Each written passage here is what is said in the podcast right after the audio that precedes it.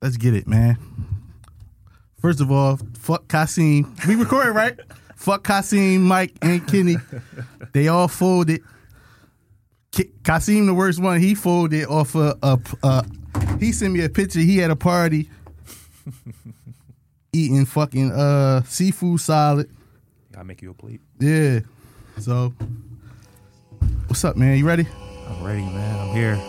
T, we ready when you ready, man. He's heating up. Yo. Yeah. Uh. I heard niggas talking about what they be really talking about. These niggas claim that they be steppers, but they never walk it out. They nigga like a dreidel spinner. Block full of hollows, watch me send His block was bendy, so we bend him. Put a hand to him, we fin Shots popping out this 519, little bitch, we quick to F and N. Keep on raining out this sign, we wet his block and leave him swimming. Two, two, three, and hit it silky, it'll leave his waist spinning. Blood gushing, hemoglobin make it look like that boy blushing. Glizzy made in Austria, but all my favorite guns is Russian. Bro just rolled the Dodie up, he put the op inside a Russian. I see a nigga I don't like him, my adrenaline start rushing. Demons on my shoulder saying Kenny up and finger fuck it. I heard niggas talking about what they be really talking about. These niggas claim that they be steppers, but they never walk it out. They nigga like a dreidel spinner. Full of hollows. Oh, man. send His block was bendy, so we bend him. Put in the building, episode 93. One Fam Radio. Shout out to everybody that's been tuning in, subscribing, and all that. We got it. Got it rolling on all the apps except for Facebook. That's another. That's another fight. That block so slow, I boy. saw your tweets. We got one share, random share the other day. I was hype. I thought somebody, I thought somebody did it by mistake and shit. But it's a real listen. You know what I'm saying?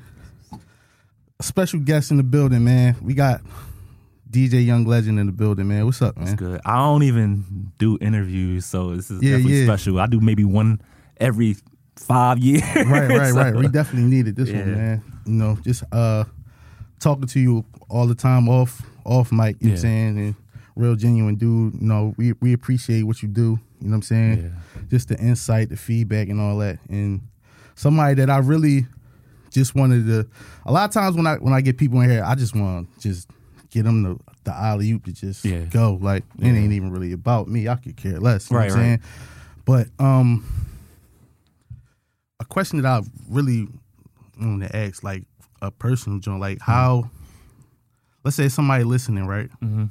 and they and they and they want to do what you do. How did you go about about managing artists? How does that? How do you? I mean, I would have to start prior to even managing artists, is just having the knowledge and the vision for your whatever you want to do. Just believing in yourself initially. Like it started for me just DJing and learning about the business and having a love for the music, and then that just went into having all- my friends, my friends down the street. I didn't even know it was, it was management at the time. Maybe just helping my homie down the street with his his career from their A and R work, doing mixtapes, all that tied into management at some point. But if you want to do anything, not even just management, I just say just say put the time in, believe in yourself, have the vision, and you might you might you know lose a few friends and family members on the uh, the journey, but Absolutely. you know just stay down, stay stay ten toes down, stay committed, you know keep it moving. It's gonna be a lot of um, obstacles in your way. It's gonna be time away from your family, time away from your kids, time away from your your mom. Ho- however, it may money. It's not a sacrifice. So I would say if you believe in it wholeheartedly, just stay ten toes down and just and you'll figure it out. so, what what got you into DJing? How long was you DJing? I'm 34 years old, so I've I was initially DJing since I was about 14, 15 years old. I was like a freshman in high school. It was just kind of just listening to Cosmic Kev on the radio, uh, seeing DJ Clue. He was doing Rockefeller, Touch Tone on the radio. Damn, Touchstone. I Um, heard that name. yeah, so yeah. long. I forgot all about I don't, and when people ask me that, I don't know how I got into it. It was kind of just like, like I said, just the love of the music, hearing the, the come up show and just loving music. And from there, I, I got like a, um, a catalog in the mail. It was called Pro Sound and Stage Audio Lighting or something like that. It basically had DJ equipment, audio equipment, and speakers in this catalog. I'm flipping the pages. I'm like, oh, let me see what's in here. It was turntables. And it was around Christmas time. I was like, hey, I asked my parents, hey, I want some turntables. And those turntables were like cheap, like a starter kit. Yeah. Cheap Numark belt drives. You they they was cheap. Um and from there, poly that into whatever it is now. But it was initially just loving music and just listening to the radio and the mixtapes back in the day. So I'm gonna alley oop this to you, right? Mhm. Name since you've been managing artists, name some of your highlights. Like I see one time you pointed out that uh something up- you like middleman something for like Sap or something like that. Okay. Yeah, yeah. Um. So yeah, I've known Sap since about 2011, and how I met Sap was just. I'll answer your question, but to double back, Yeah. we were- he was in like this battle competition. You know, like the producer battles or whatever. And this is like a little bit after like he had the buzz with the Joey Jihad records and the Meek Yeah. in my bags. So I wouldn't say he was on a decline, but he was just, you know, doing his thing. So long story short, he was at a producer battle. Actually, Cardiac was in that battle too. And I felt like Sap should have. It was like a Budweiser beat battle, and I feel I felt like Sap should have won that battle. So when I got home, I reached out to him on Facebook. I was like, "Yo, that that you did your thing, da da da. Anybody working with you?" He was like, "No, not really." He sent me his number. From there, um, I already had a relationship with Cool from Cool and Dre, just from being in the business and just annoying him, to be honest, bugging him for whatever reason. Right. And I just end up sending Cool from Cool and Dre um, Sap's YouTube channel where he was like making beats on the spot or whatever. Sap was um Cool was interested in working with him, and it was like a maybe like a six to eight month process. And from there, um, we flew to Miami and he signed the deal. And that wasn't even me managing him. Right. You just passed. It was ball. like, yeah, in hindsight, I should have had the paperwork, whatever. It didn't work out like that. We still forged and kept our relationship going. And fast forward to a few years back, um, I had gotten placements in between his Rick Ross placement, but I got him a Rick Ross placement um, on his Rather You Than Me album. And it's a song featuring Nas. And this was like a little bit after I had like quit my nine to five and went full fledged with my music. And it was like, that was a pivotal point because it was like, that was just off of my relationship with Ross's um, A&R, Sam Sneak. Again, just sending somebody. he a DJ too, right? Yeah, he a DJ. before, yeah. and that's that's Ross DJ sending this guy Sap's um, beats. We didn't know what would become of it, and that happened. He got a placement, and you know, it's history from there. And that's kind of how all my relationships usually happen, like organic, like that. Me not trying to benefit off of it a certain way, which can be a gift and a curse. Sometimes when you look back, maybe I could have got more opportunities, but I was being genuine in, in every situation I've been in, just trying to be a helping hand. And these people we're talking about today can tell you the same thing. I'm still cool with Sap. He like family to me or whatever. We don't do as much business, but we're gonna get back into that. So, you know, How is this something that I'm? How do you how do you balance out when to reach out and when not to? to who? like Anybody? like those relate Oh. those business relationships when to lean on them and when not to. Um, I think the biggest thing is staying in communication with these people, but when the opportunity presents itself to use them, Right. I always talk about to my friends and relatives and family how you know you can't just keep these contacts in your phone. What good are they if we just keep them in our phone? Like imagine if you just knew me and didn't reach out to me for an interview. What good is that? Yeah. and I'm and me being me, how I stated myself and I'm private, I have to learn that too. What good is Sam sneaking my phone, Rick Ross is DJ, if I'm not reaching out to him? Yeah. What good is this record label from Def Jam or whoever A&R exec if I'm not checking in on them? So I just I don't I don't have a formula to doing that anymore. I have to put my ego to the side, my pride to the side, and just do it. If I feel like it's a situation where it's, it's beneficial, then do it. And if not, still stay in communication with the person and and and build that rapport because you can have a phone with a million dollars worth of contacts and if you're not using them it's like you just a you just a nigga with contacts in your phone so i can't i don't nigga that know niggas. yeah, and, and I don't like I don't never want to be that. And I've I've it's been instances where I've had been so prideful and so had this ego where I was scared to reach out to people, and I still ba- battle every day because you don't want to be bothering people. But Yeah. forget all that. I was just in New York just now. I went to um Arista, my man Young Sav. Shout out to Young Sav. He managed to Flipp Dinero. I said, yo, I'll be up there tomorrow. Let's link up. Yeah. Let's let's link up. Went to the office, chopped it up. It's simple as that. Sometimes this, you may be scared to reach out to somebody. They actually may want you in their presence. So Right. you know, just it's no formula. It's just reaching out whenever you feel like it. Right. Take take it. Walk us through your first your first artist managing your first artist and what was that like? Uh, technically, my first artist would have been uh one of my best friends. His name is Tommy Stars. He was like on the DVD. He from here, He from Logan. He was on the DVD market back in the day with like Mville, Reese Man. Cat- Yeah, yeah. That's one of my closest friends. And again, that's a situation where it wasn't officially on the on paperwork where I was managing them, but yeah, same situation, sending out songs, getting them on websites and things of that nature. From there, it's funny because that was the MySpace era. Um, DJ Big Mike, who was a mixtape, a prominent mixtape DJ back then, Yes, he is. he saw Tommy um, on like a, a blog called onsmash.com. He was like, oh, that, this dude is dope. He reminds me like a Max B with the braids and the shades. Um, Big Mike reached out to me as well as Tommy on MySpace.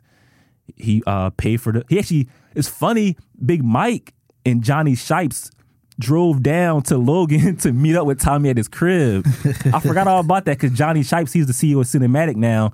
He used to work with Big Mike, so they drove down here to meet Tommy. So they then Big Mike started managing Tommy for a little bit. So yes, that was my first official real like management role as far as like managing Enville, and also one of my other closest uh, friends, Rockstar P. We were actually doing that together. He used to be a host on Urban Expressions back in the day.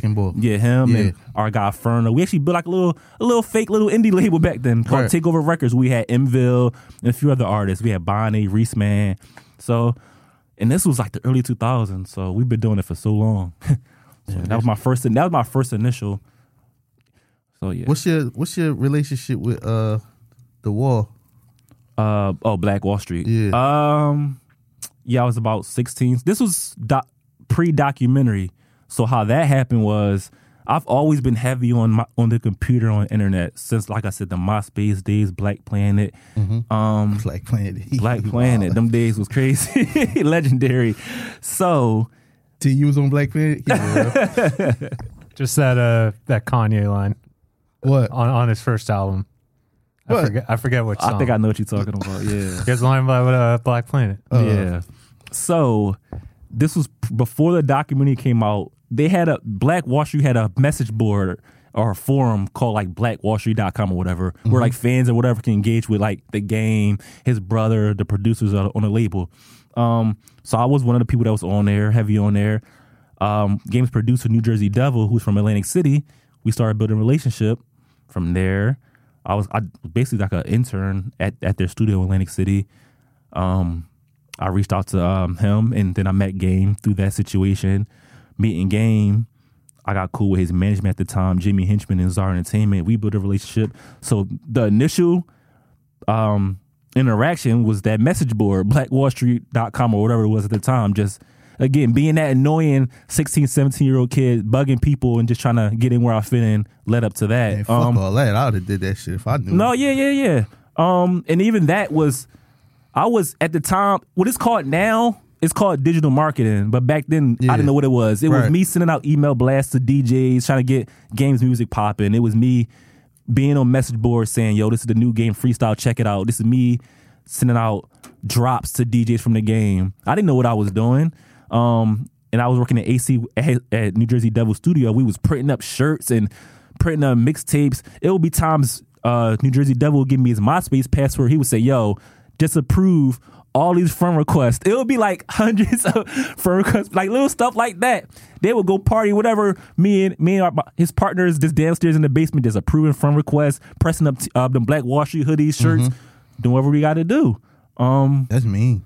Yeah, um, and again, it wasn't. It was. It was no ego at the time. They would. They would pay me a few hundred dollars every now and then. I would catch the Amtrak train to AC, make it happen. When game, it's funny because that tour that game is talking about on the uh, Drink Champs, the the Snoop tour, Yeah. the How the West was Won tour. When they came to Philly, that's the the tour stop where Cyssero had got signed. Well, signed, quote unquote, signed.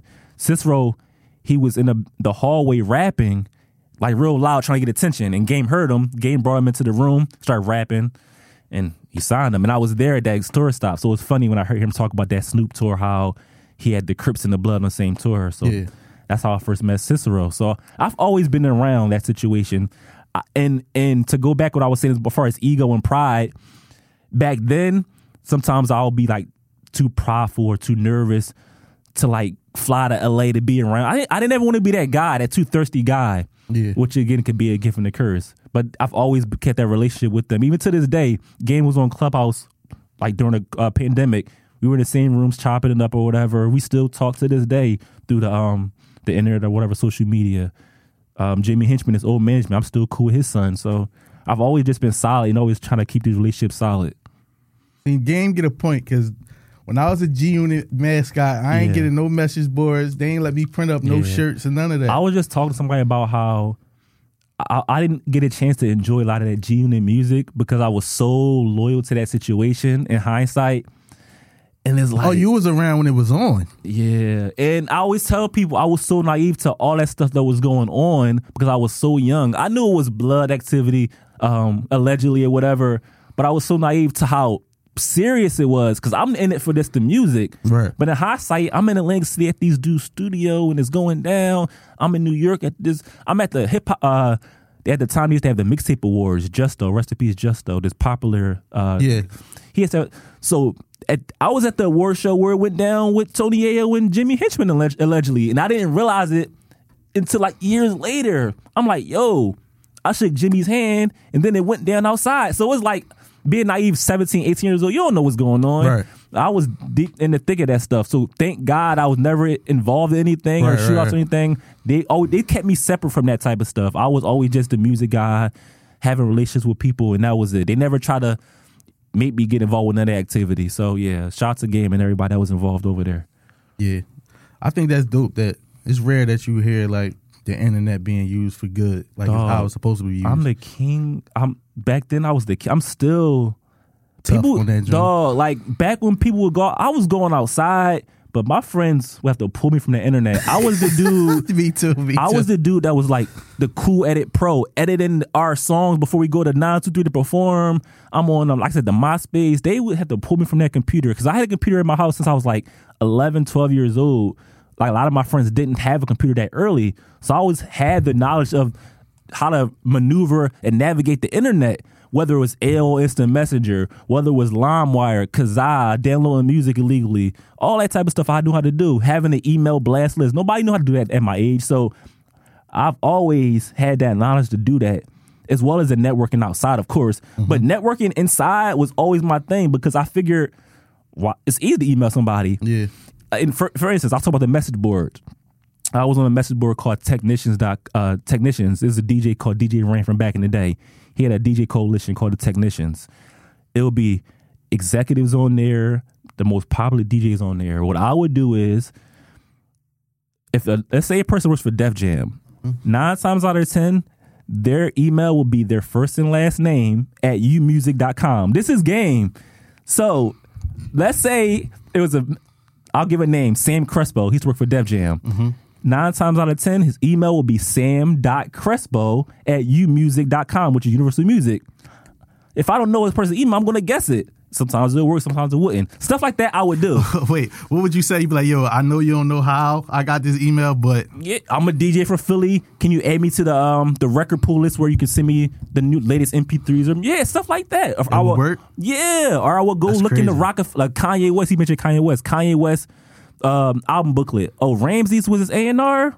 Ramses dot last name at U Music or Ramses at Rockefeller or oh Lenny S. Lenny S. He got a I saw he had a sidekick in the Source magazine. Lenny S at tmail.com. Because Ew. T email was the sidekick email. I'm guessing and figuring it out. And nine times out of ten, that would be the email or address. Or I would get it from a DJ I knew, or sometimes people didn't BCC their email. So I'll have a whole bunch of contact list of people that I was supposed to have. Stuff Right. like that. You gotta finesse the situation. So that's the game right there. If someone works work at a label, figure out what label they work for. Nine times out of ten, if it's Universal Music, it's probably umusic.com and go from there and figure it out. that's crazy. Yeah. Yo, I remember, yo, off topic, right? I remember we were so crazy on MySpace, right? We Yeah. threw a house party, right? and a adult woman came to the party, yo. Wow. An adult woman, like she was dressed so nice, yo. I I think she got there. It was like, fuck it, I'm here. I'm here now. We was in like eighth grade at a. Wow. We threw a dollar party, yo. And she came through. At the end of the night, we was like, yo, who? Who was that? She heard it was lit. She heard she, a she white heard it. woman though, tall white woman. They're like, so what school did she go to? Right. I'm like, yo, she know that's here. I think she one of our friends on MySpace and just heard it was. was jumping. She couldn't miss the vibes. a whole adult at a dollar party, fucking around with MySpace. That's crazy. I think it's dope to hear you talk like that. You just like inspired me to really like start kicking their ass on the internet more. I just be on there causing trouble, and that really don't it that really don't be. It may look like nowhere. I be doing that, and it's like I'm the, I'm in a DM. That's how I got. You didn't ask me this yet, but that's how I got a few years ago. I used to work at Cinematic as an A and R.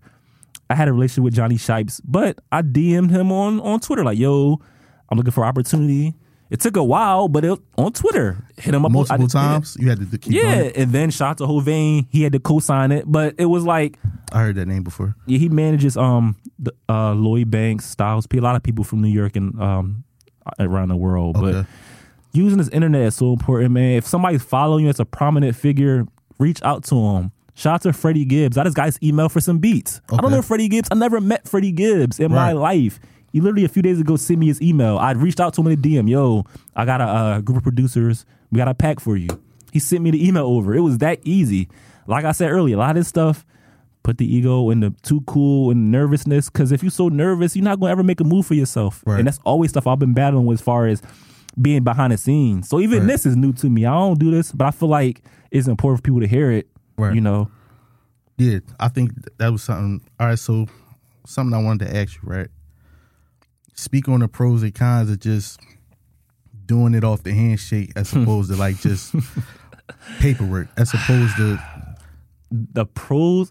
I think Wally said in the Breakfast Club because he's mentioned he didn't want to do. He doesn't like paperwork because it messes up the initial relationship with a person. Once you once you um present that paperwork, it makes things awkward sometimes.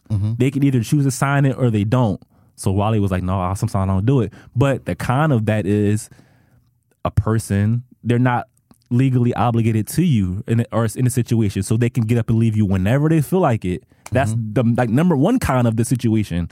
Um, the pros is you just building a, a solid relationship with somebody that a handshake. I know people that's in real business on handshake business, but it's like that can only may only get you but so far. And I try to work with people that I I, I build a relationship with. I, I want to know your family. I want to know who you are as a person too. It's the talent is cool and the artistry is cool, but it's like if we don't get along, Right. because management is like having a baby. It's like a twenty four hour gig. So it's like if we don't get along, I can't really work with you. So I, I want to before the paperwork and all that. I want to know can we get along? Can we hang out? Can we kick it? Can we go out to eat? Then we can maybe discuss working together. Right. Um, but yeah, that con is definitely management. Even if you have paperwork with somebody, they can still get up and leave you. Like so, it's like that can hold that can hold a person to you. But if they want to leave you, they can figure it out on their own and still they may be tied to you legally. They can still leave you, and that's being a manager. It's like the most selfless job in the business. You don't get credit for anything. You get you don't get credit for nothing. Mm-hmm. When it goes bad, all the fingers are pointing at you. When it goes good, the artists get all the credit mm. because you're in the back, you're behind the scenes. right. So like th- being a manager, you have to be really selfless because you're putting the whole human being ahead of you. Like imagine that you're not putting yourself first. A whole other person's ahead of you. There, you have to be a therapist, a financial advisor. You gotta book them shows or whatever it may be. So you're putting, and you have your own life. Right. Like I have a wife and kids, so it's like Right. You gotta understand that aspect too. So And a lot of a lot. times y'all front is like if it's an artist off the street, like a lot of times y'all front the bill for a lot of shit. I hear. people get that mixed up. A manager is not always an investor. An investor is an, an investor. There are managers that, that choose to invest in the artist financially. Sometimes the artist may have their own money, where they may only need your resources. Right. Which that's that's great. If you have your own money, I'll advise you what plays we need to make with your money, and we figure it out. So, yeah. So an investor is an investor. A manager is a manager. Sometimes people think a manager be is thinking- supposed yeah, me too. to like. I mean, yeah, but again, if I'm bringing you all these resources, if I'm getting you on the radio, doing whatever with my resources, and you have the money to put it up to to put um to front the bill, then that's that's, we partners now. Let's figure it out. Yeah. You know, let's let's figure it out together. But yeah, What- manager is not always an investor. What what goes into the relationship between a manager and an artist going sour? In your opinion, uh, sometimes creative differences. Sometimes the artist not trusting the process. Sometimes the artist looking at another artist in their manager situation and thinking it should be you guys' situation. Not being patient enough is like really number one. Um, yeah, and just sometimes it sometimes stuff may just not work out. Sometimes maybe that artist needs another manager to take them to the next level. And as a manager, you have to be okay with that. Like if you can only get them to a certain level and someone can reach down and grab them and take them further, that's what it is. You know what I'm saying? So Right. it could be that too. So a lot of things can make it go sour, but those are like the basic things. Usually it's just patience and just the artist not being patient enough and, and trusting the process, to be honest. No, because I was, I was, oh, because we was in here talking about like, uh, like when them labels get when y'all get up there in front of them labels, is it like Yeah. Is the label pro y'all or, he, or is the label just pro artist and is looking to get you They like they trying they probably trying to get the, the, the manager out the paint. Yeah, like if you don't got a that's what I pro- if you don't got a production deal or nothing with that artist, it's easy to just get in the artist's ear and say, "Oh yeah, you don't need him, so and so. We'll we'll get you your own manager. We got your, our our own lawyers and managers. Da da da." So it's easy, and that's where it goes. Where y'all have, you and the artist have to have a solid relationship prior to walking in the meetings. Because if y'all not solid, and they get in his ear. He, he he he walking away from you. Right. Y'all have to have these conversations prior to that happening. That's why I say I like to know people before I I, I get invested in their career. Because if I don't know your mindset prior to that, you could be that guy that walks away from me, Right. and you left me with nothing. But that's why it's also something called a uh, I think it's called a sunset clause in contracts with artists. Where let's say uh, he leaves me, but in the clause, if he leaves me, he's still kind of tied to me for like a few years or whatever, and I'll still make money off of it. I think it's called a sunset clause. So stuff like that is important. It's also important to have like an entertainment lawyer. If you don't have him, if you're not paying him, somebody that can advise you about the business. You know, I'm getting to that now as far as um learning about entertainment lawyers and things like that because that's that's entertainment lawyers have a lot of relationships and connections too to the business. Because think about it, they're talking to the labels every day, so that that lawyer could get you signed. You know what I'm saying? Shout out Yeah. to uh, Jay Berg. He he deals a lot of people in Philly, like a lot of Philly artists, Mont Brown, and a lot of these kids. They go through um. Jay Berg, he's like a, a prominent lawyer I in the heard city. that fucking he name probably before. Sean Smith, I think he's his lawyer. A lot of people, he goes to a lot of the, uh, he does a lot of these artists in the city. So yeah, just have a lawyer. Get advice, much advice. Use the internet, man. Google. Have you ever thought about uh growing what you do into like a company? yeah, uh, I'm doing it now. Um, I have my, my management company. I'm trying to. My biggest thing is I've always been doing it alone. I've never had my own team. I've always been a part of people's team, um, pushing them. I've never had my in-house team supporting my vision and my dream. So now moving forward, I'm trying to do that as far as hiring people, if it's an intern helping me or for whoever, building out my team and my structure so I can have my own company. So I am working on that. It is a process just to have people you can trust and, you know, believe in you. You know what I'm saying? Because I've always been that person that people go to, to I believe in them. So now I have to kind of put myself in the forefront to brand myself a little bit more. You know, because I, I want to be a prominent figure in the business, but I can't do that always trying to pull people up with me. Let me first step out and figure myself out and then pull you guys up. Because Right. I've always try to, I've been trying to do it at the same time. Like pull people up with me while I'm trying to get my stuff figured out. No, let me build my stuff, build my company out, and then become a, a force in the business. And now I can bring you guys with me. What what goes into you picking who to reach out to to even work with? Um, I don't know the hunger, the passion for the business. Um, not not As far as not even that, as far as like like you say you on the timeline, you like, I mean, which one of these you pick? Try like the scope out of artists, like oh oh artists. Um, it could be anything. As somebody me finding them on Instagram or somebody suggesting an artist to me. Um, it's not even a formula with that. The guy I was talking about, Ken Masters from Delaware. I've just known him for a few years. I saw he was talented. I wanted to work with him. okay, sometimes it's not as difficult as people may think it is. It's, it's literally just if you dope, I'm going to work with you. But it also, like I said, I gotta I gotta like you as a person too. Sometimes, Right. um, but yeah, if somebody if someone texted me a song or an album from somebody, I'm to check it out. Let's work. Um, the internet, Twitter, somebody keeps I keep hearing somebody's name over and over again. I'm to check them out. right. Maybe Facebook, anything, word of mouth. So Yeah, because I see, I see. It's funny. I seen you. A lot of times, you and uh, shout out to Kim Chanel. oh yeah, yeah, yeah. Y'all got y'all be saying the same same Shout stuff to Kim. Um, as far as like managing artists, being yeah, like a, she's a she went through a situation. Yeah, she went through something I think too uh, with her previous artist. So it was like At the same time, I was going through something.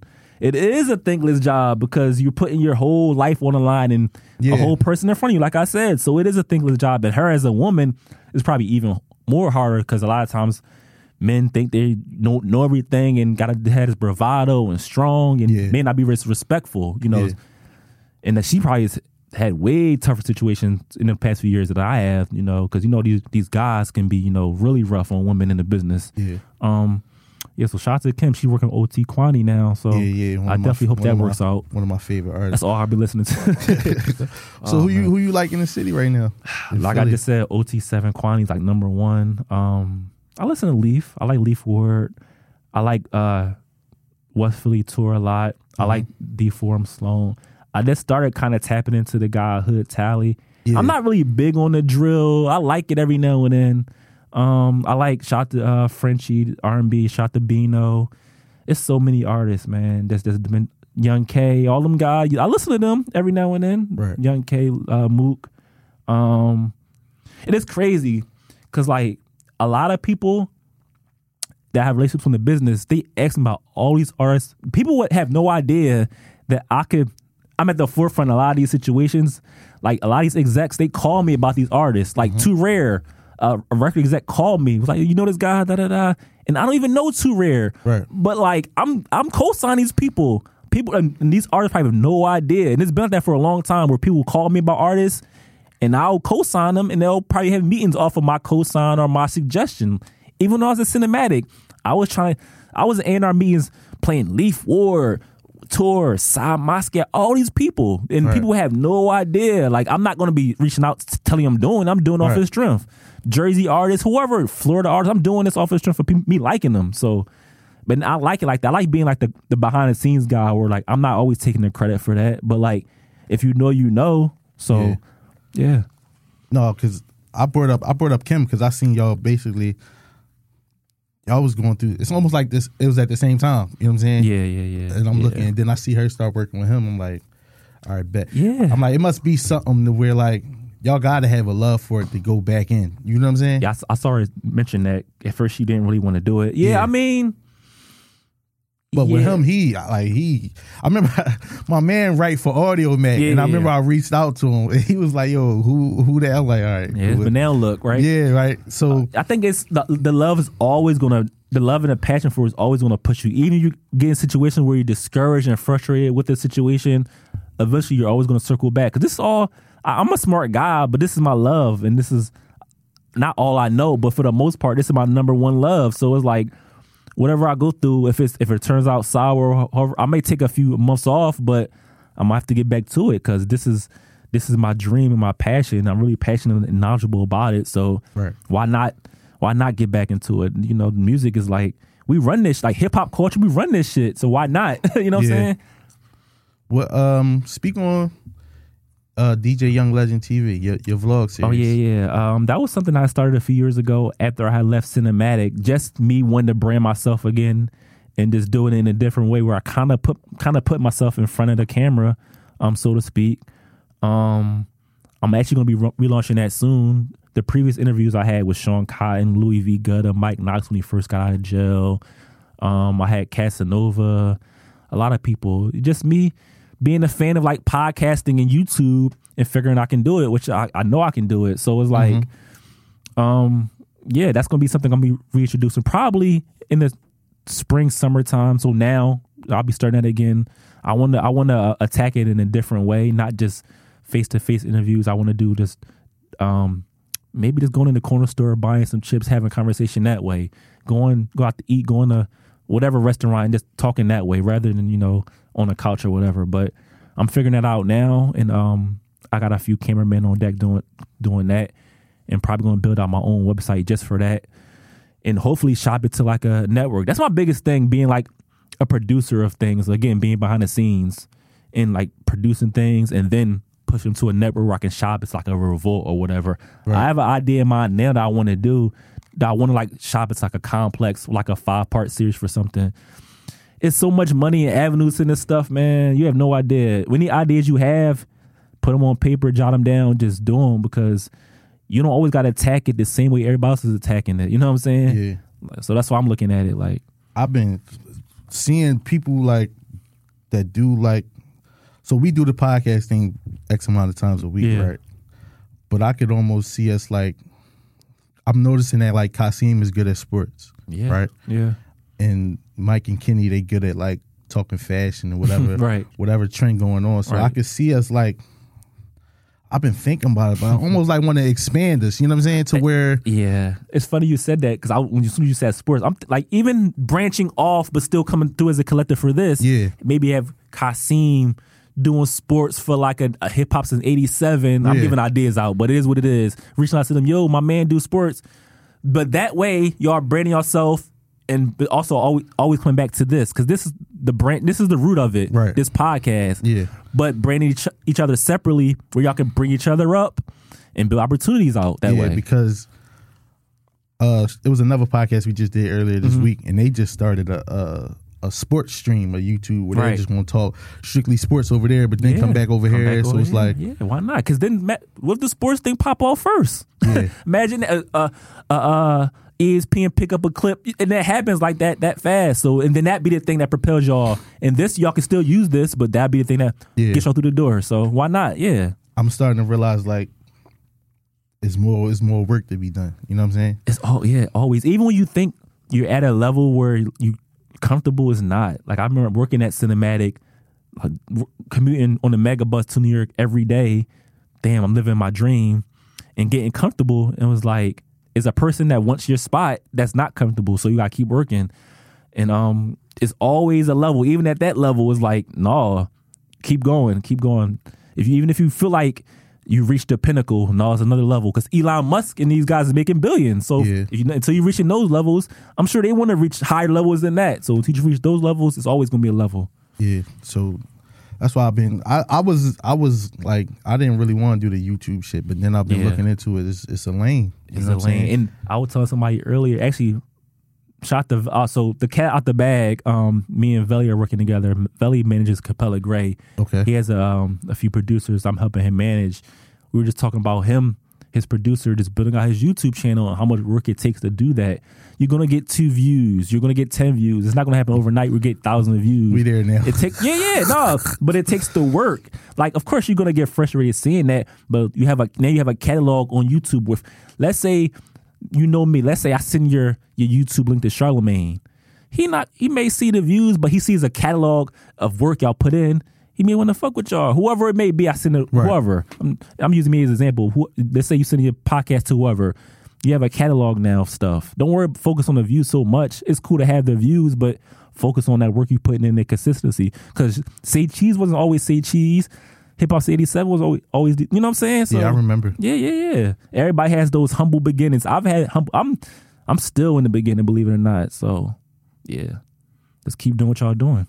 It's crazy. Like you, I could talk to you between like you, Chad, and like Nerd. They all kind of like shape the way I speak on certain things. Like Yeah. I gotta have like some kind of research on certain shit before I speak. As far as music, because I, I love music. Mm-hmm. But you are, I think you're knowledgeable. You you speak on things knowledgeable. yeah, Yeah, for sure. but it, it come from it come from like learning. You know what I'm saying? Watching y'all. No, it's it's a process. I'm still learning. I'm I'm trying to pick up books and stuff to read uh, read every day. And um, even you mentioned like those like my close friends as well. I've known Chad since I was like 12 years old, nerd for years and years. So Yeah. even those guys, how they're in the podcasting space and they were at the forefront of this stuff, is like I learned from them too.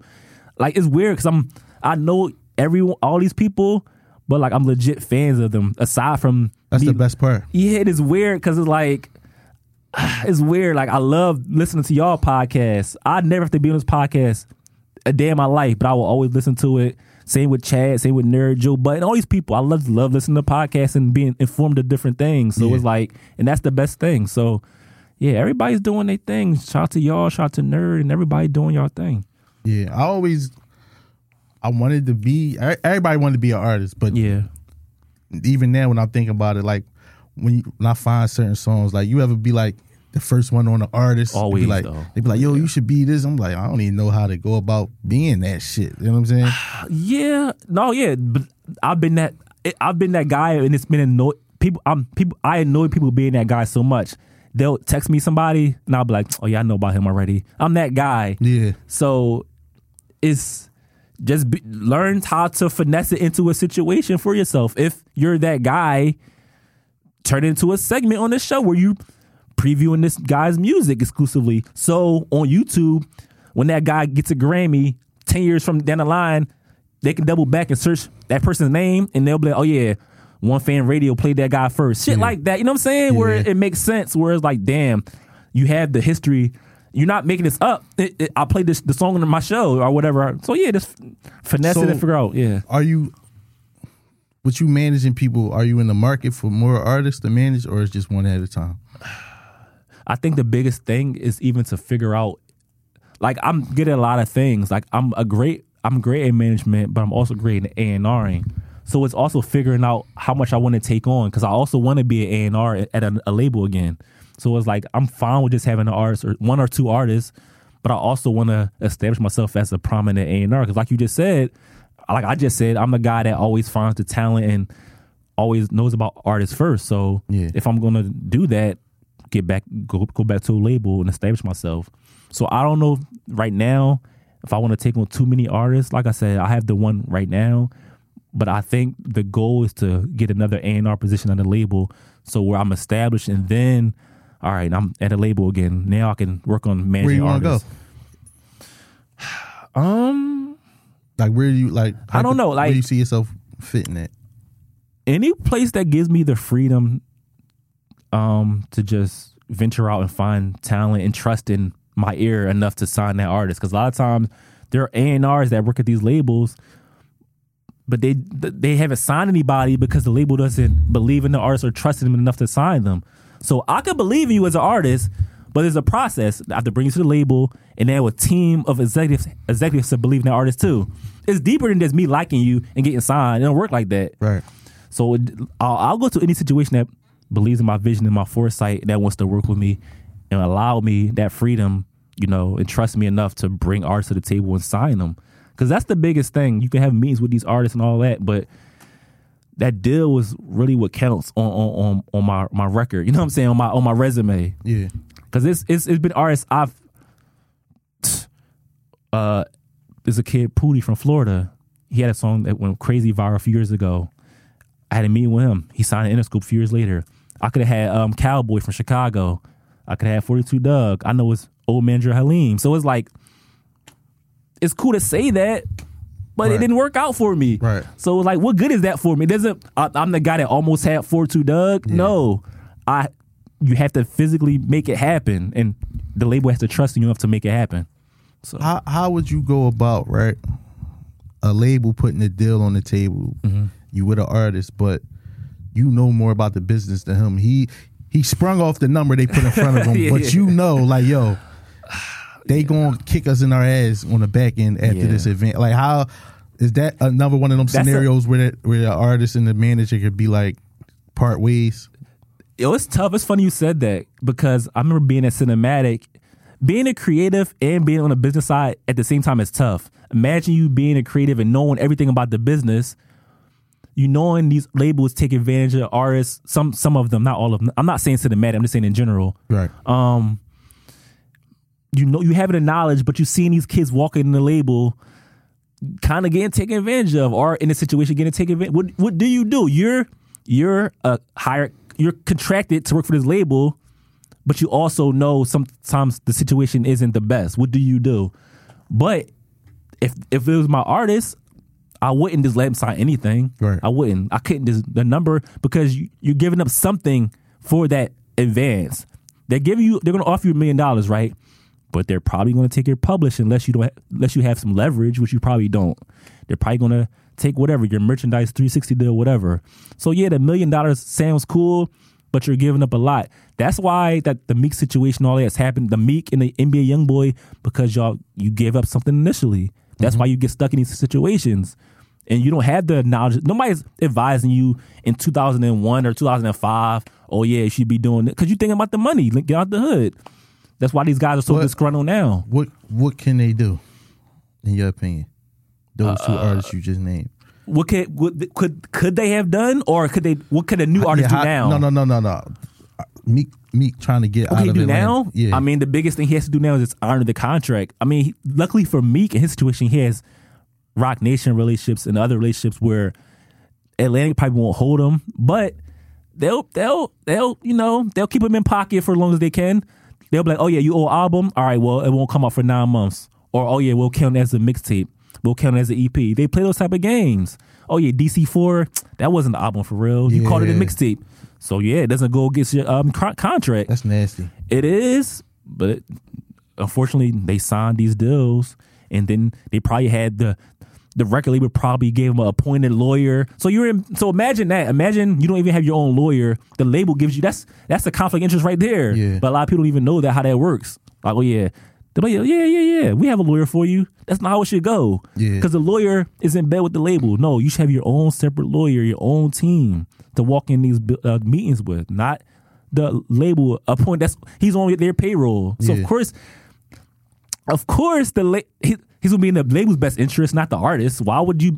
Why would the lawyer be in the artist's best interest? So I think it's crazy. Like when I was young, I used to think when them guys get yo, I used to think they got. I think a CD was. I used to think they get paid like you Off the pay CD. sixteen dollars for a. CD. I used to think they get like ten dollars out of that. I used to uh-huh. think they get like little cent every time they song got played. Uh-huh. you get older and realize these get a niggas penny. get, get paid. they get less than a penny from streaming. They Yeah. get cents off of the CD if it gets bored at one time. Ima- imagine think about the artists that signed contracts before the streaming. That means they probably have these old grandfather contracts that don't even have the s- the the revenue of like the streaming numbers and stuff. So imagine you signed a contract in like ninety nine two thousand. You probably have like an old your contract probably is so crazy like right now. So Like some of them get paid one time. Get Yeah. paid one time, you advance, you don't recoup, Yeah. and you stuck. you might get paid quarterly depending on your publishing, but other than that, that might not even be a lot of money. like YoungBoy, they they own his YouTube channel. And that should make what he said twenty six million dollars a month or some shit like that. He might not never see those Or 16. He might not never see those checks, man. Unfortunately. Yeah, So how they get his YouTube through his three sixty? Yo, when you sign contracts, these labels would be like, yo, That's why the contract be like this. yes. They'll be like, yo, what's your username and password? I've worked at labels. What's your what's your SoundCloud username and password? What's your Twitter? They probably don't give their IG up because they, they like having IG. What's your Spotify? So they give that over to the digital marketing uh, team. That's theirs now. So the digital marketing team, they're uploading the songs and sending them to streaming. They own it now because it's probably in the contract. But you're not going to realize that until it's too, until it's now. Whereas, where let's say you're an artist like a Fetty Wap, you want to upload a song on SoundCloud and it gets taken down. They're like, why y'all take? Because they own the label owns the song. Yeah. you can't just freely put music up. That's not how it works. He had he he was saying that he had to lie to uh Knit the Grit and say he was going through like mental health issues Yeah. in order to put that recent album out. Sometimes, yeah. Some you ever wonder why artists change their name sometimes? Yeah. for that reason, like a Prince, go by a, a symbol. Joe Budden, he I think he wanted to do like a thing called Rage Against the Machine, or Yeah. just raise. So yeah, to get out of it, try to it's like a finesse. Try to get a deal somewhere else or finesse out of it so you don't. It's a finesse. It's it's crazy. You got the Would loophole you, got to go through. Would you be would you vote against artists signing record deals? Record record deals can help you though, just depending on the um how it's structured. I don't- I can't say I'm against it because a record deal can change your life. I can't uh, I can't be against you providing for your family, but a lot of a lot comes with providing for your family. Again, what are you giving up? That publisher can help feed your family. If you're giving that up for thirty thousand advance, is it worth it? No. At and at the time, it might sound like it because you can get your mom house, you could get a car or whatever. But once that advance is gone, now what? You give up your publishing. So along, if it's structured in a way that benefits you and your family, and it allows you to have some type of leverage, yeah, Do they get their show money? maybe they may. It depends again how every, all of them may not though. It depends on how the deal was structured. It may be a 360 where the labels get a percentage or most of it. They may be getting their show. They may be getting their streams. They may be getting merchandise. Again, depending how how it's structured. It's it's, it's, it's nasty, but pros there there are good stories about. Uh, a will could be fucking you over, but you can still become the biggest artist in the world. But nobody would know that. You know what I'm saying? So it's like you're the biggest artist, but you're also getting fucked in the process. Like Lil Wayne, like uh he was under a Birdman, he was he wasn't getting what he was worth. but he the biggest artist. So it's like, is it work? It's it's like it's working out for the. It's kind of like working out, but on the back end, it's not because you're not getting what you're worth. You're the biggest artist in the world, but they fucking you over in the process. What are some of your f- favorite people in hip hop as far as on the business side of it? Uh, I would say Dame Dash for his passion. Um, he gets a bad rap, but he he he he helped put one of our our, our biggest artists in the game. You know, his passion and his. If if if Jay Z didn't have Dame Dash, he wouldn't be the Jay Z we know. It took Dame Dash to walk into these record labels and to curse people out. It's like he had to take the fall for Jay Z when you think about it. Yeah. And people don't realize that it's like again, it goes back into putting a, a whole other person in front of you. He had to be this, he had to be perceived as this angry executive in order for Rockefeller and Jay Z to be successful. Like, imagine that. Jay Z wasn't doing that for himself. Biggs was Biggs was the quiet one. Dame had to be that one. He had to have a persona. So I think Dame was like one of my number one guys. Um, I can't think of who else off the top. I like the regular names, the Kevin Liles, the Steve Stoute, Steve Stoute for what he did for like the branding game as far as getting a lot of artists deals like Nas with like certain deals and like uh, brand partnerships and stuff like that. Right. He was like Steve Stoute helped with like the uh, S. Dot Carters for Jay Z and Fifty Cent the G Unit deals for Re- Reebok. So stuff like that Steve Stoute did. It's so many people. I, Sickamore. He used to, he started out like me, a mixtape DJ. Now Sickamore he did the beats. he used to do the uh, instrumental um, yeah, mixtapes. yeah, he had the like uh, J Arms and all yeah. J, he had the Sickamore uh, yeah, yeah, drop. yeah. Now he's working with Travis Scott, YG. So it's like these executives I look up to. Um, Dallas Martin in Atlantic, Young Sav, he managed to Flipp Dinero. Now he's the co-head of music at Arista. So many people, man. So many. So many. How do you feel about uh TikTok? Like, Oh. I feel like TikTok. I ain't gonna lie, I don't even have that shit on my phone, but that shit has it- introduced me to so much funny. music and so much, so many I'm new be, artists. I'm gonna be transparent with you. I just downloaded. I was so against it because I thought it was for kids. So I just downloaded it maybe a few weeks ago, which I should have been on it. I think in our in the space we're in, it's important for us to to um use these apps that are here for us. It's like regardless of what it is. Like I'm sure our parents looked at us crazy if we've been on MySpace. Right. But because we're in this generation, we have to engage with these different apps. Like if it's for cool cool kids or not, people are getting record deals off of these apps. People are c- creating content. Like you could be putting your podcast on this app. You know what I'm saying? Right.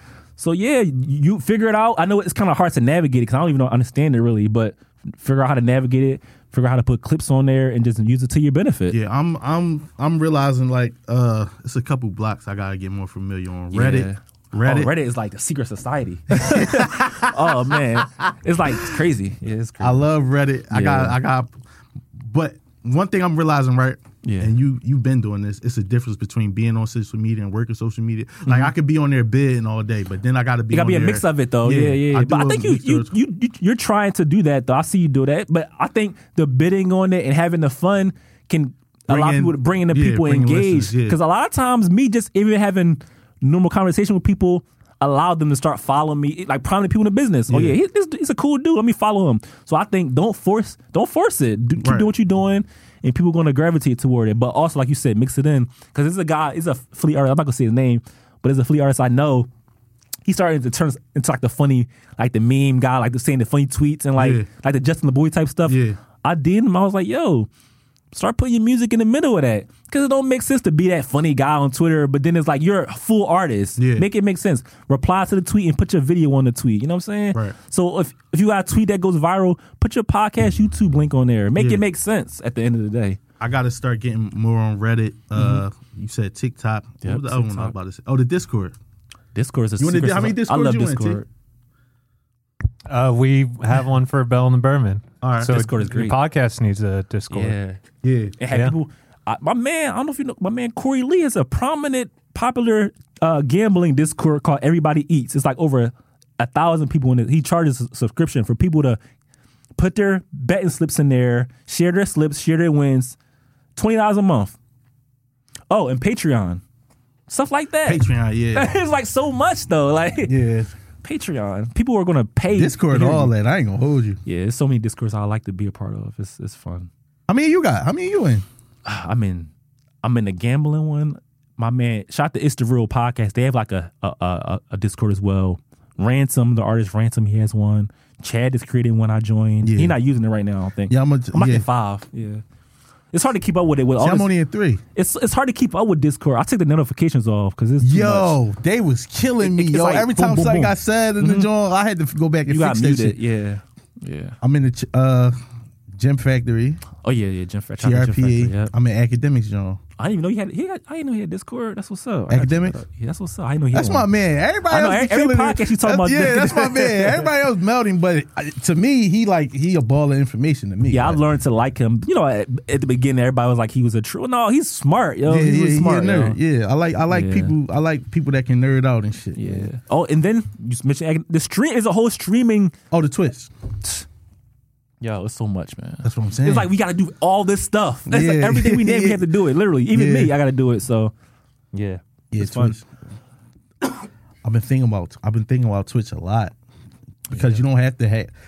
There'll be no games being played on the Twitch I watch. Uh, they Mm-hmm. Yeah. use it for sports now. Like uh, I, Yeah. I follow a guy called Legend of Winning. Mhm. He he uh, every time the Lakers play, he on there talking about the Lakers or whatever. Yeah, I'm big on like I'm I'm I'm happy I can still like embrace content as much as I do it. So you know. I'm saying I'm learning. I'm always learning and shit. So gotta be, gotta stay ahead of the curve. And, Yeah, and try to figure out what's going on. so um, we need a spot on this vlog. When this vlog coming back? Well, today's the first day of spring, so I gotta hold myself to that. So spring, summertime, probably next month or so. To be honest, I've been kind of pushing it back because I'm so hard on myself with it. Because I want to have like the, I want to come out with a bang. So Yeah. I gotta just start recording episodes. But yeah, we y'all we, y'all could definitely be on there. That's nothing. That's easy. No, it's just me. Fuck this. I know they ain't show up some- they ain't show up to my interview. yeah, he a noodle. Kasim a noodle. The other two they bailed earlier in the day. Yeah, they had good excuses. Yeah, him. He was. I was just with the nigga. I go to a party. He just. I was just with him, and he bailed me out for That's some funny. seafood salad. Yo, That's what's up. um, let them know where they can find you because I'm pretty sure a couple people gonna reach out to you. I know a lot of artists that listen to us. DJ Young Legend. Uh, this is just exactly how I said it. DJ Young Legend on Twitter. DJ Young Legend two one five on Instagram. I'm all over there. Um, DJ Young- DJ Young Legend two one five at Gmail if you want to reach out to me um, on the side or whatever. And I'm here. I'm around. Yeah, this is this is another one of them, man. Seems like every time I, I I come back, we do three episodes. And we ain't even really like we ain't really go like dive in. It's a, so it's so much more. it's so much. But yeah, I as far as appreciate it. what's up, like I don't know. I feel like I didn't really give my full backstory because it's I didn't d- d- dive into the mixtape era of my life. I used to uh, be a part of a team called Tape Masters Inc. It's so much, wait, wait, man. wait, you can't just. That's a that's a real. yeah, that's a, it's so much though. Yeah. no, I- no, no, no. We gotta get into that right now because you. I've heard that drop. Oh yeah, yeah. So all right, I mean, I mean, That's I'm a universal I'm, I'm gonna speed it up. So shout out to Lex and Wex. They from uh, well, one of them passed away. Wex passed away a few years ago. Um, long story short, they were already kind of popping with the mixtape game, getting like the exclusives. However, they got them was it from an intern, whoever. Um, I joined them because I had a Mase record called uh, was I think it was Brief Stretch Shake, and I had sent it to them and kept sending them exclusives I was getting, and they let me be a part of the team. We were in the Double XL magazine. We did a lot together. Um, yeah, uh, I did, all right, Inc. so when you so all right, so let me ask you this: when you making them mixtapes, right? Yeah. You got to get them songs exclusively. if you want to sell, if you want to sell a lot of units and a lot of copies, you need to have your track listing need to be crazy. Your, your, your track listing is that's the most important. That used to be the most important important part of the mixtape. The cover and the track listing. It has, if I'm looking at the track listing, it has to be appealing. Right. Usually from like the number one and number ten, it has to be like, oh yeah, exclusive Fifty Cent, Jay Z, oh exclusive uh, Fab and J- Jewel. But it gotta be like So that. how was y'all how was y'all able to work around that? Because y'all had to deal with like because I'm no, I'm pretty sure Fifty was giving all his stuff to uh Well, you'd have to get it illegally. You sometimes have to get it when you wasn't supposed to have it. right. So it'd have to be a situation where, let's say, an intern from like Def Jam send you something from like Jay Z you wasn't supposed to have, and you're taking a gamble putting it on your mixtape, but it's gonna sell your mixtape. You know what I'm saying? Or you have a whole. Also, back in those days, 2000s, you get a host like you'll get like a Fab hosting hosted by Fab. So you'll probably have a Fab intro, two Fab freestyles, and maybe like an outro and an uh, exclusive song. That's the way to sell your mixtape. Say we mentioned Sickamore set you apart. All instrumentals that set you apart from everybody. Yeah. It's, it's the the biggest thing back then was having like your own niche. You didn't want to be like Kay Slay or Big Mike or Envy. They had their niche already. Right. How could you set yourself apart? And I think how we did it was literally having all exclusives. Like we had like Usher, Usher exclusives. This this person because we had relationships at like all the labels, Yeah. and we would get them however we got them. Sometimes you have to pay for these songs. This is, it, the mixing games be really deep back in the day, man. It really It's was like crazy It was deep, hearing yo. like you talk like you you deep. basically worked your way into that shit. You Yeah, know what I'm saying? and it was just off of pure just gambles and like like I said, I I didn't know the them tape masters and guys at the time. It was like, oh damn, I have a song that they probably will want. I could probably finesse this into a situation So songs back then were like trading cards. Yo, Yo, I just got this. dog, it it will be times. Well, we talked about on Twitter. Shout out to my man Low Key. He works for Apple Music now. He, he used to have a website called YouHeardThatNew.com. It'll be times we've been on AOL Instant Messenger, and you'll like just transfer a song on Instant Messenger that way. Yeah. or you ain't want to have an email trap because that people can find you know hack your shit. You'll send it through AOL Instant Messenger. He'll send me a freestyle of like a fab. I'll send him like a whoever I may have, and he'll put he'll put my I'll put my drop on the song Yeah. and he'll put it on his website and the song is out of here. But I got my drop on there, so I got my credit. But it, that comes with a lot too, because niggas will start calling you. Like one time, I was on three with Wyclef. I was on three with Wyclef Jean and Wyclef Jean and Jimmy Henchman about a song I sent out. So it was What, like you got in trouble? he was like, they were like, "Where'd you get this song from?" And I was kind of like, "Oh, I just got it. I downloaded it on the internet." And uh, yeah, and I because I emailed blasted it out with my tag on it, and Jimmy saw it and he called me, and I didn't know Wyclef was gonna be in the damn phone. I was kind of nervous, but yeah, they didn't press me about What it. What song was it? I don't- it was some. It was nothing you would ever know. I don't even remember. It was nothing. I think it was just Going to November. no, no. It was it was like late two thousands. It wasn't nothing that he it was pop. It was just a song I probably found and I wanted to capitalize off of it. Type of that's the biggest thing. If you get something early. Back then, capitalize off it, put your tag on it, put it on the internet. And there was a time I used to send stuff to Kobe Cole when he was on the radio. was- Not at Power 99, who was at 103.9. He would like shout me out for stuff. I would send him like if Jay Z would like freestyle real quick or like a Hot 97 or put something out real quick, I would grab it and send it to him. Kobe would clean it up and put it on, on play it in the afternoon on the show. So Yo, you know how many songs I heard on the come up show that I never heard again?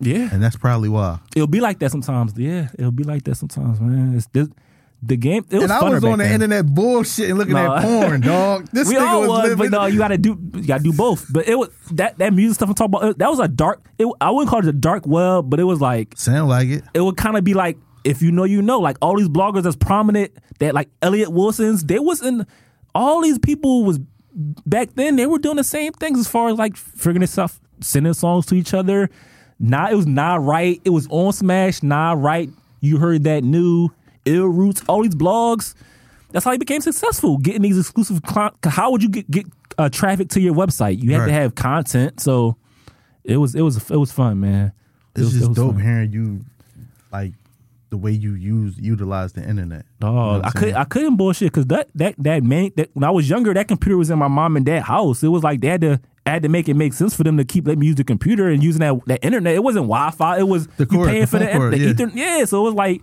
they coming down the steps, probably walking behind me, see what I'm doing. Yeah, I'm gonna be on these message boards and editing songs because I love it and it has to make sense. And they saw the fruits fruits of the labor a few times from that, so I couldn't just be bullshitting. So it was fun. It was definitely crazy. fun. Yeah, man. A young legend. Okay, the name. So the name. So It's so because I know a nigga. I know a nigga from that name legend. He just shoot at people. So He might be a legend at shooting. Yeah, he a legend in all In the, the wrong shit. You know what I'm saying? But yeah, my, my story not over. So I, I named my daughter. Her middle name is Legacy. So hopefully she'll pass on the legacy. And I'm to be honest, I was thinking about this in the car. Like the reason why I'm doing this interview and a lot of stuff I'm trying to do is because I want stuff to live on the internet where she and my kids they can see this. I don't want to just be I don't want to have like the hearsay of, oh yeah he was he was cool he was dope. No they could double back and hear this interview and find out what I really used to do. So it's important for me to start to step in front of the camera in front of the mic to actually finally after all these years tell my story get out of my comfort zone and give this game information so they can hear it and people that I don't know can hear it. And you you utilize the situation and, and get this information and get this game and apply it to their own careers and their own life journeys. Yeah, for sure that's something. Something you. I think nerd has said that Mm-hmm. too. As far as like, these episodes and these interviews and stuff being a part of like your legacy. You know what I'm Yeah. saying? Being something that you can leave behind. Dog, That's I, something he say a lot. the older I get, the more I didn't care about this shit years ago. But now, when you got like family, it's like, damn, like what will they say about me?